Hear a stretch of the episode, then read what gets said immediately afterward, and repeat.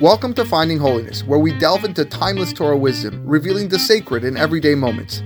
Join us on a journey to elevate your spirituality and discover holiness in every aspect of life. I'm your host, Rabbi David Kadosh, and together, let's embark on a path of spiritual exploration. I hope you enjoy this next episode. All right, Erev Tov, everybody. Let's continue with the laws of Lashon Hara. We're on Klal Daled Halacha Yud Bet. This is the last halacha of the Klal. so he writes the following: Let's say someone speaks Lashon Hara. So Reuven speaks about Shimon, and he wants to do teshuvah. Talui bazeh. His method of teshuvah is dependent on the following: If the listeners were doche what Reuven said, meaning they didn't pay attention. And therefore Shimon was not disgraced in his eyes.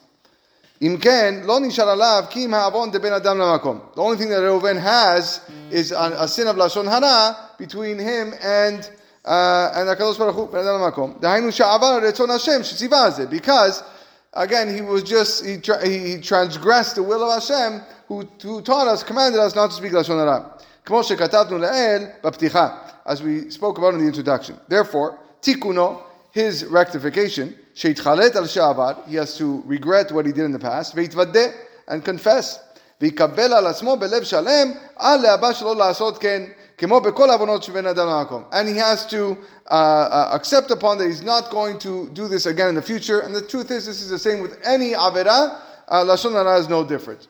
אבל אם חברו נתקנה על ידי זה בעיני השומעים, let's say Shimon, who was the, uh, I guess, the victim of the Lashon Hara, he was disgraced in the, in the eyes of the listeners. ונסבב לו על ידי זה היזק, and through this he suffered harm, בגופו, בממונו, whether uh, physically or financially. או שהצל לו על ידי זה, or Reuven caused Shimon emotional distress, הרי הוא ככל עוונות שבין אדם למקום.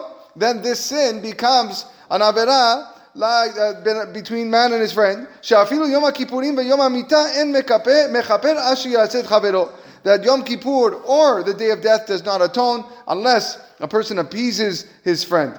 כן צריך לבקש מחילה מחברו הזה, therefore Reuven has to ask forgiveness from Shimon as a result of the distress he caused.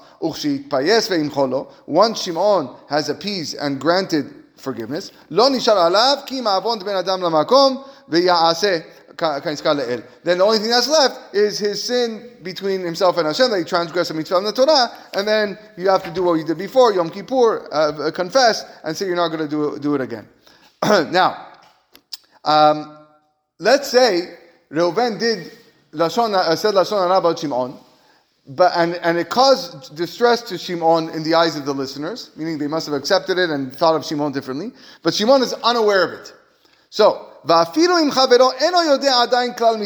even if Shimon is completely unaware of the Lashon Hara spoken about him. If Reuven wants to do full teshuvah and gain atonement, he is required to inform Shimon that he spoke Lashon Hara about him. Now, I did circle a note over here because I saw something uh, fascinating, and I, am going to read the note over here. Uh, he said, the Magen Abraham writes that although someone who offended his fellow must specify his sin when asking forgiveness, if doing so will aggrieve that person, he should not specify the sin. Instead, he should tell the person in general terms that he sinned against him and is asking forgiveness. So you don't have to go and tell him exactly what you did wrong. Magen Abraham says, I, I did an Avera, uh, it had to do with you, general sense, and, and that's enough. This apparently, apparently contradicts the Chafetz Chaim's ruling here that one who slandered another person must notify the victim in order to ask for forgiveness, even when the victim is unaware that he was slandered, and informing him will thus cause harm and distress. So, the, what, it's the second part of this note that I, I, I, thought very found very enlightening.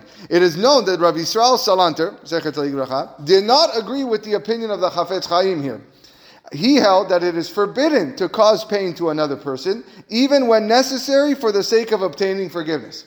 The speaker of the Lashon Hara must forego forgiveness rather than cause his victim pain by informing him about how he once disparaged him.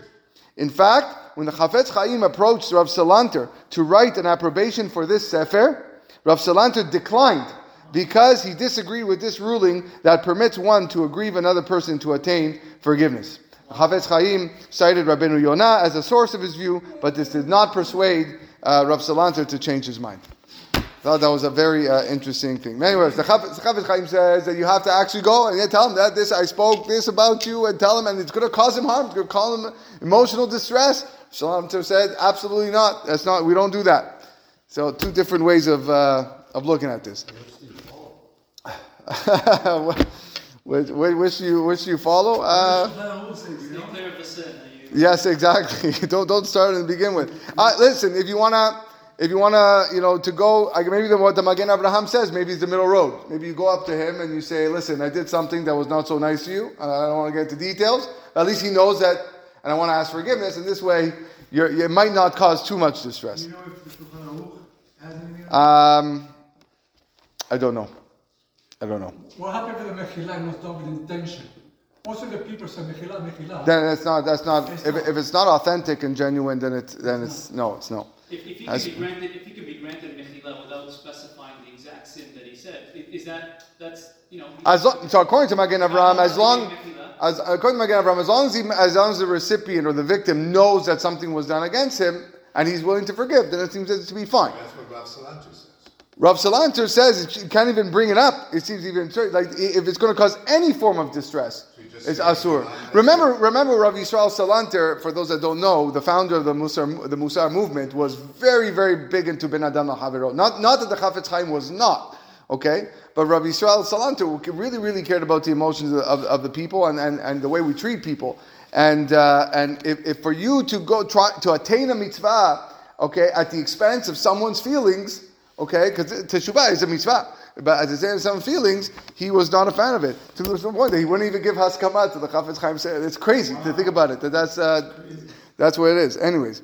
Um, but the Chafetz Chaim continues. Masha asa negdo shelo kadin. Uh, Reuven has to tell him how he unlawfully wronged him. Uvakesh mimenu mechila and he must request forgiveness from Shimon for the harm that he caused. Kevan shehu yodea shal yadon ispavlo devar zeh. Because Reuven knows that he caused Shimon harm by speaking lashon hara. There's a scenario here at the bottom that's brought down in the book. Uh, scenario H. You are one of the only people your former neighbor keeps in touch with. She calls and asks about rumors that a certain couple is having marital troubles, and you give her the details, which reflect poorly on the wife. After you hang up, you regret speaking. The best way to remedy the situation at this point is to call the listener back and tell her that your information was not accurate and shouldn't be repeated. In this situation, stopping the information is better teshuvah than asking forgiveness from the person about whom the lashon hara was spoken. All right. Okay, and his last uh, his last paragraph here, he says, From this halacha, nuchal le'avin, we can understand kama yesh lo la'adam lizaher mimidah garo'ah hazot. How important it is for a person to guard oneself from this evil trait of speaking lashon hara.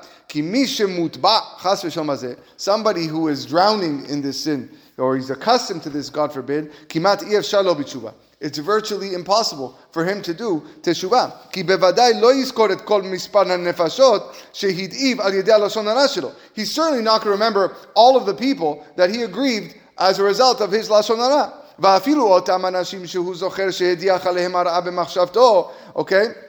even if a person remembers all the people who the victims that he spoke lashon hara, hem lo They're probably going to be unaware of, uh, of the matter that they were that that uh, that they or, or that they were harmed through the words. The speaker is going to be embarrassed to even bring it up uh, to ask for forgiveness because okay, the guy doesn't know anyway, so why should I bring it up? Worse yet, sometimes a person speaks about someone's family flaw um, you know, uh, like, uh, oh, this family, they, they get angry a lot. This family, oh, they're all cheap. Whatever it is. And now you're damaging future generations. ולא תגיע אליו מחילה עבור זה, and that can never attain atonement. כמו שאמרו רבותינו, as the חכמים say in the Gemara Yerushalmi, המדבר בפקם משפחה, אין לו כפרה עולמית. a person who speaks of a family flaw can never attain a kapara for eternity. Therefore, as, uh, uh, since it's so difficult, we have to distance ourselves from this mm, uh, terrible trait, so that it should not turn out to be something that's irreparable like the pasuk says in Kohelet, Kim ovat lo litkon. A twisted thing cannot be repaired. Once you've twisted, once you've spoken lashon hara, that's it. The, the, the words are gone. People are hearing about it, and you can't get them back, and therefore you can never make them straight again. Bezrat Hashem. Uh, next time we'll continue with the uh, with Klal Hey.